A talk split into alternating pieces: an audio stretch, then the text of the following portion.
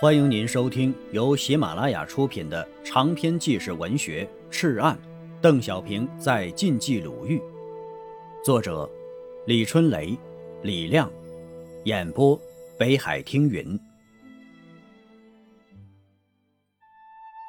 第一章：赤红对仓皇的探问。第一节：政治家志在建设，野心家意在毁坏。二十世纪三四十年代，那是一个毁坏者和建设者交替称强的时代。天地的魔瓶里跑出了一群恶魔：希特勒、东条英机、墨索里尼。他们以超人的魔力掌握了国家机器，点燃了邪恶的火种，使整个世界浊浪滔滔、狼烟滚滚。而在另一个阵营里，罗斯福、丘吉尔、斯大林。蒋介石、毛泽东，这些各具特色的政治家们，为了各自民族的利益，却在进行着一项共同的建设——人类反法西斯运动。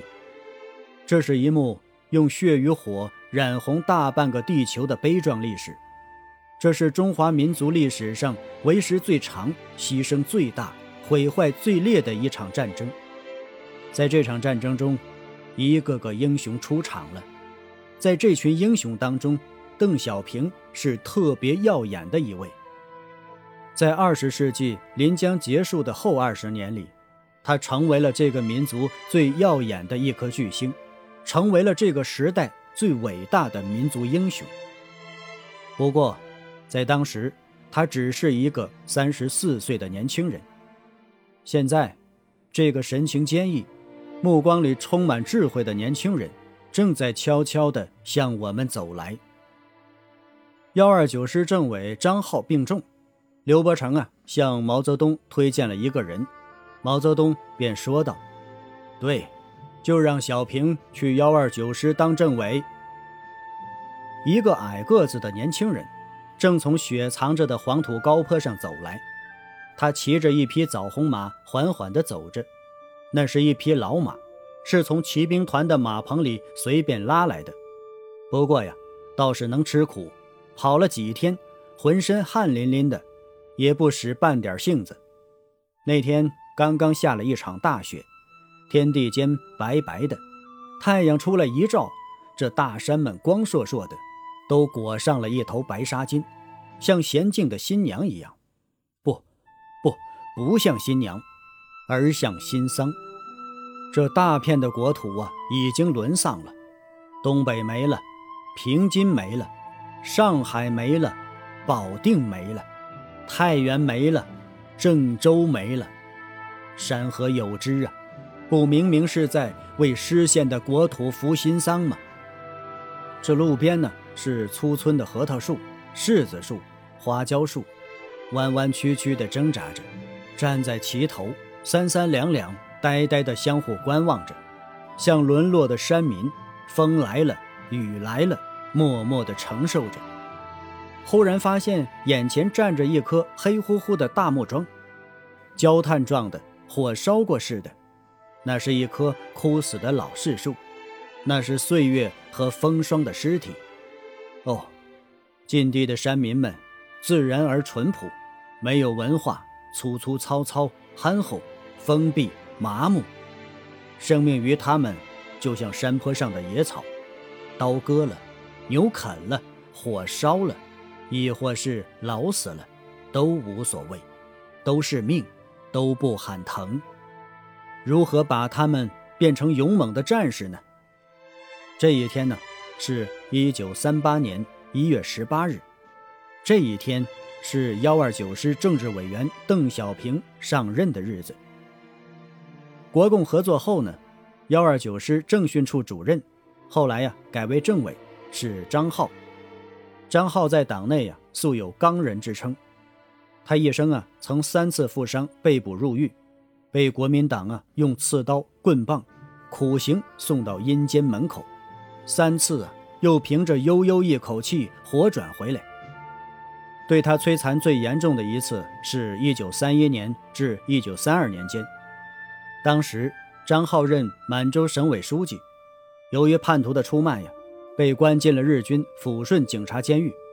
数九寒天呢，日军宪兵强行撬开他的嘴巴，灌冷水，肚子灌胀后，就穿着大头皮鞋在他身上连踩带踢，水渗着血从鼻子、口腔、肛门往外涌，但他始终不吐一字，以致日军呢怀疑他是一个神经不健全的疯子。担任幺二九师政治委员后，艰苦的环境和异常的苦累，使他的脑病后遗症时时发作，出汗、脸白、昏迷。过黄河到晋地后，已经几次突然晕倒了。一九三七年十二月，刘伯承不得不把张浩的病情向延安做了汇报。让谁接替张浩呢？毛泽东、张闻天举棋不定。最先考虑的是徐向前，他原来呀是红四方面军的总指挥，这支队伍是他带起来的，与全军将士都比较熟悉，他应该是最合适的人选。但是毛泽东却另有想法，八路军已在各地扎下根来，还要建立几个相当于师一级的八路军纵队，直属总部统辖。徐向前是军事干部，将来呀另有任用。又考虑任弼时也不妥，这中央机关工作呀，离不了任弼时同志啊。还推荐了另外几个人，觉得都不合适。一九三七年底，中央电召刘伯承专程回延安，就此事征询他的意见。谈话是在杨家岭毛泽东的窑洞中进行的。刘伯承先问中央有什么考虑，选择幺二九师政委人选的条件是什么。毛泽东啊，一一做了回答。刘伯承这才说：“我认为有一个人比较合适。”毛泽东哦了一声：“什么人呢？”一位个子不高、经历不少、功绩不小的人。刘伯承不慌不忙地说道。毛泽东眼前恍然闪出一个人——邓小平。接着呀，刘伯承具体分析了几个理由。幺二九师的士兵啊，大多是四川人，对四川人有一种亲切感。邓小平与大家易于融合。邓曾经是中央秘书长，现在是八路军政治部副主任。邓以这样的身份到幺二九师任职，大家会信服的。邓曾在广西组织领导百色起义，成立红七军、红八军，建立了左右江根据地，有很好的组织能力。邓还是坚持正确路线的人，在中央苏区，就是为了支持你的正确路线而受到排斥打击，但他立场不变，这样的人值得信赖啊！我已是快五十岁的人了，从干部阶层的年龄结构上看，幺二九师需要一个比我年轻的同志，邓小平才三十多岁呀。这毛泽东认真的听完，若有所思的说道。对，你说的对，小平是个人才呀，我们怎么就没有考虑到小平头上呢？对，就让小平去幺二九师当政委。长征开始后，这个先后在法国和苏联留学的小个子就开始屡受排斥打击，因支持自己为代表的反对城市中心论的军事路线受到批评，职务是一降再降。先是任江西省委宣传部部长，再是瑞金县县委书记和会昌中心县委书记，而后被打成了邓毛谢谷集团，派到《红星报》刻钢板，最后啊被发配到了安乐县南村区委当了一名巡视员，直到一九三五年初，自己屡屡呼吁，他才又担任了红一军团政治部主任，后来呀。又参加了遵义会议，虽然是接触不多，但是这个年轻人眉宇间积蓄着沉稳的英气，总使他感到一种说不出的特殊。此时啊，邓小平正在陕北泾阳县云阳镇的八路军前方指挥部里忙得不停，新兵动员、政治思想工作、政策条例的制定、各级政治体系的建设。前一段啊，美国记者斯诺到延安。采访了八十六个红军将领，就是没找到他。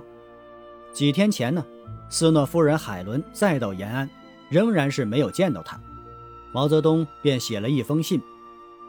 彼时，小平同志，斯诺夫人随部队一起赴前方，作为战地记者向外写报道，请在工作、生活诸方面予以协助和关照。致礼毛泽东。一九三七年八月十九日，斯诺夫人持信到了云阳。不巧的是，邓小平又于前几个小时离开此地，到部队里去了。海伦只好怏怏而归。直到四十一年后的一九七八年，身为中华人民共和国国务院副总理的邓小平访美时，斯诺夫人才见到他。满头银发、老态龙钟的他。颤颤巍巍地拿着毛泽东的信说道：“你好难找啊。”几天后啊，邓小平被正式任命为幺二九师政委。亲爱的听友，本集播讲完毕，感谢您的收听。